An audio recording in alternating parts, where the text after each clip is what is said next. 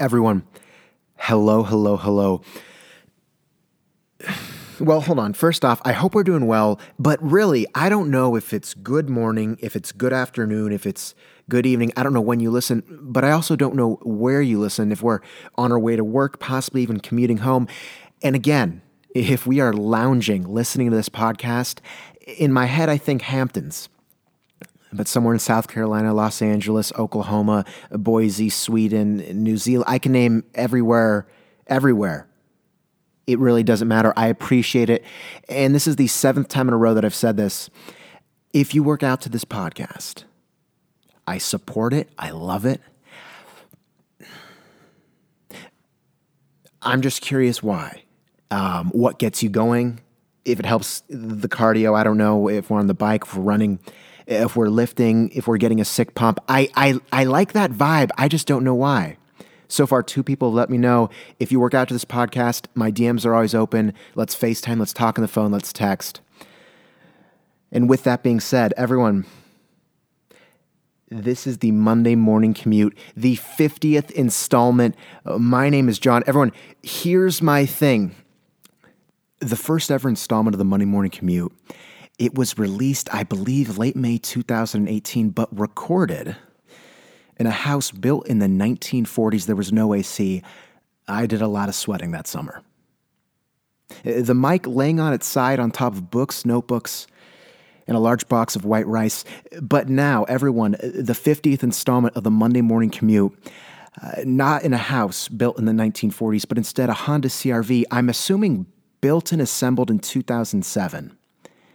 Uh, edition 2008. Uh, the mic not on its side, and to be honest, I can't see a box of white rice anywhere uh, but a mic stand. The pop filter, it's always been there. If that's not what people call a glow up, I don't know what is. Everyone, I'm very excited for this for this installment 50 and again it's a number where i feel like i should make a big deal out of it and i'm going to and to be honest with you i had no idea it was the 50th installment until I was sitting barside cafe. Uh, that iced Americano, it's been put away, the bagel with butter, uh, gone as well. And I'm thinking to myself, great, this week, here's what we're going to do. I'm go over, going over ideas and, and kind of what I wanted to talk about. And then I realized, wait a minute. Last week, we talked about summer camps for the 49th installment, meaning this week is 5 0. Immediately, okay, I need to talk about 50 Cent and Ecko Unlimited Footwear. I need to address Candy Shop, Many Men. And I and I, I here I'll do that right now. I love all the songs. I like 50 Cent. But what else? I, I'm sure I can talk about his I mean, I've talked about his vitamin water commercials. I I, I, could talk about his stint with Bellator. I think he's still doing that. His feuds with Floyd Mayweather. We could discuss his documentary.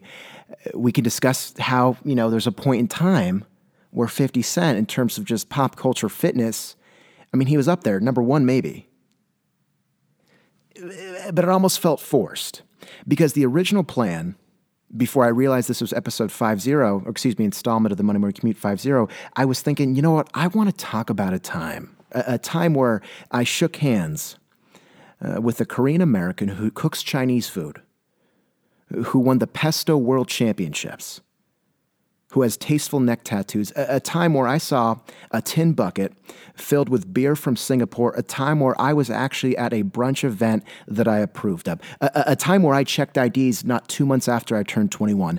That's what I wanted to talk about. And you know what? That's exactly what I'm going to do. Everyone, let's establish a few things the, the who, the what, the when, the where, the why. Time period October 2016 what? Portland Food Weeks, Hangover Brunch Eternal, involving who? Mission Chinese Food, Pok Pok. Where? The Whiskey Soda Lounge, Portland, Oregon. Where do I actually fall into any of this? Well, on the resume, it says financial operations intern, in all reality, more of some sort of assistant position with viewership from the back end.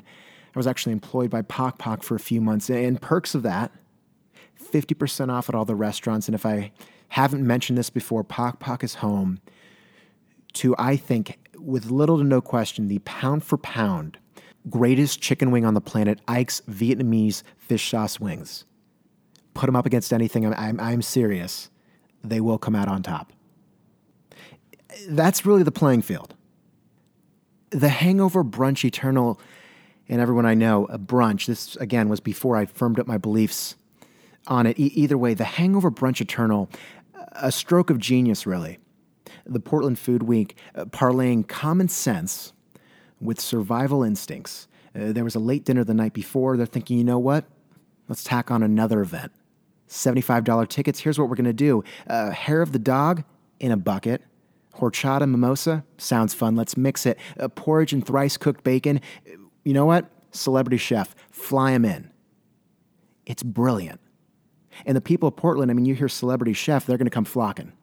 And they did. Those tickets sold out insanely quick. But who was this celebrity chef? Who was it? It was a man named Danny Bowien.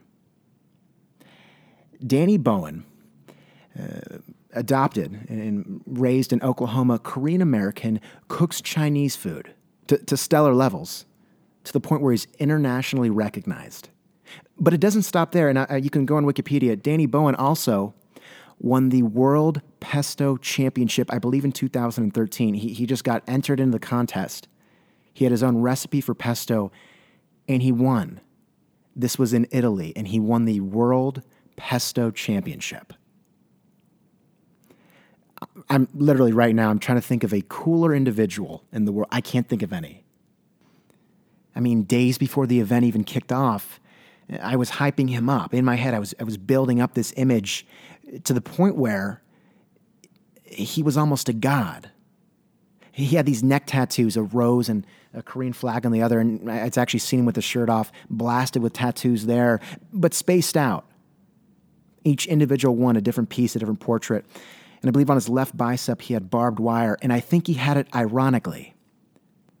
He was almost the most interesting man in the world as well. I did more research. Apparently, his wife, Young Mi, they had a traditional Korean wedding, and their kid, Mino, uh, maybe two years old at the time, one of the cutest kids I've ever seen in my life. They documented him a lot on Instagram.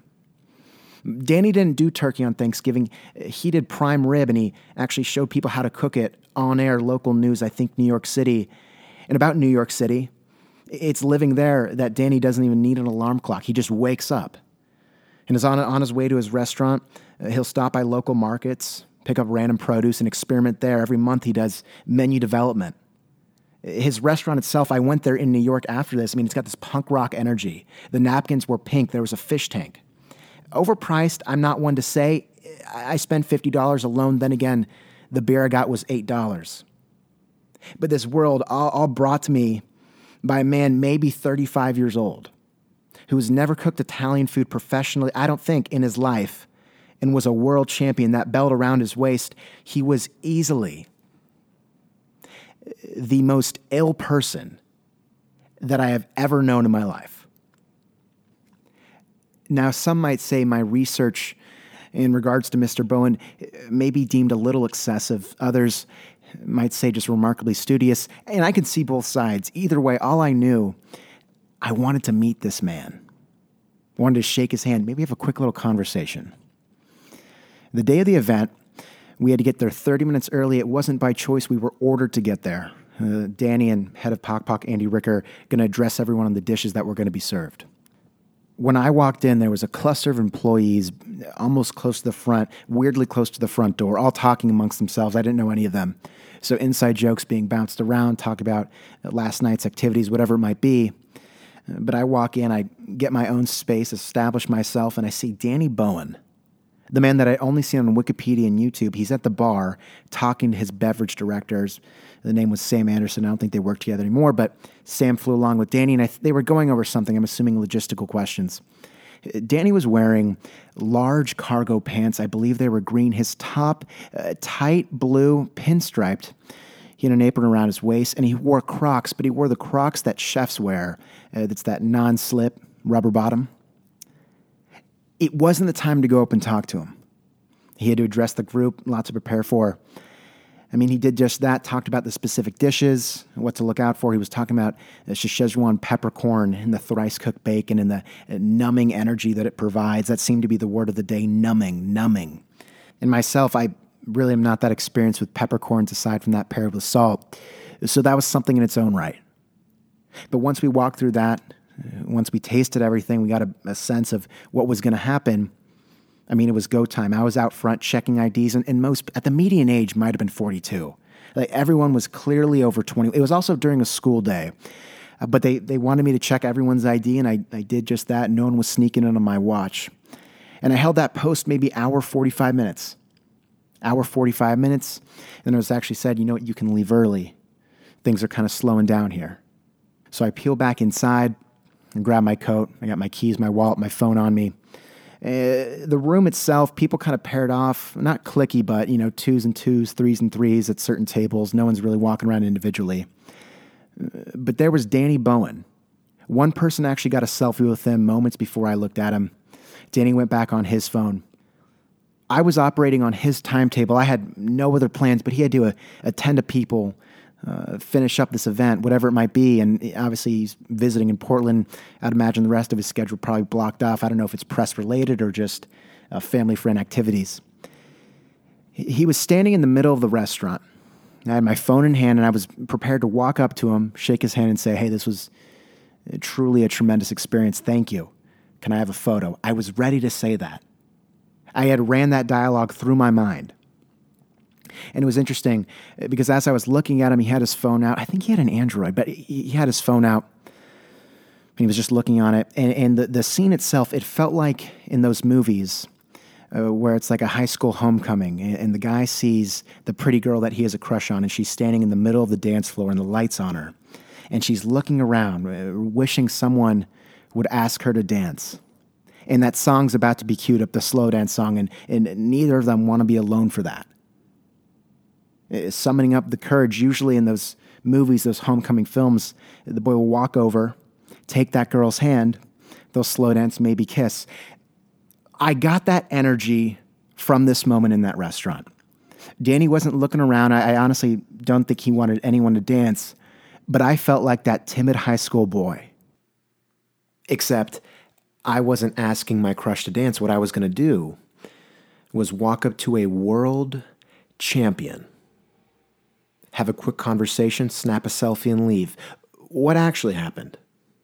Well, I walked up to Danny. He was on his phone, and within about five feet, I said his name, Danny. He looked up, and as he looked up, his right index finger bringing his glasses above the bridge of his nose, looking at me, Hey. To which I reply, I went blank. I went blank. I said, Thank you and I shook his hand. My, my hands, you know, I'm going to guess they were clammy. I can't remember his uh, dry but smooth. Uh, quick shake. I nodded down once and I walked out of the door. I lost all courage. I was very disappointed in myself. I just missed a golden opportunity to take a photo with a world champion. In hindsight, it feels corny and I might just be saying this to make myself feel better, but Danny Bowien has barbed wire tattooed on his left bicep. I'm, I'm guessing ironically. How do we think he feels about selfies? Everyone, I'm looking at the clock right now. If you were going to work, if you were coming home, I hope you commuted safely. If you were lounging around the house, it doesn't have to be the Hamptons. If it is, great. If not, I hope you enjoyed yourself. And if you were working out, I hope it was a great run, a bike session. I hope it was good cardio, and I hope it was an absolutely fantastic pump. Everyone, this was the 50th installment of the Monday Morning Commute. My name is John. This all was my thing. Thank you for rocking with me. Until next time.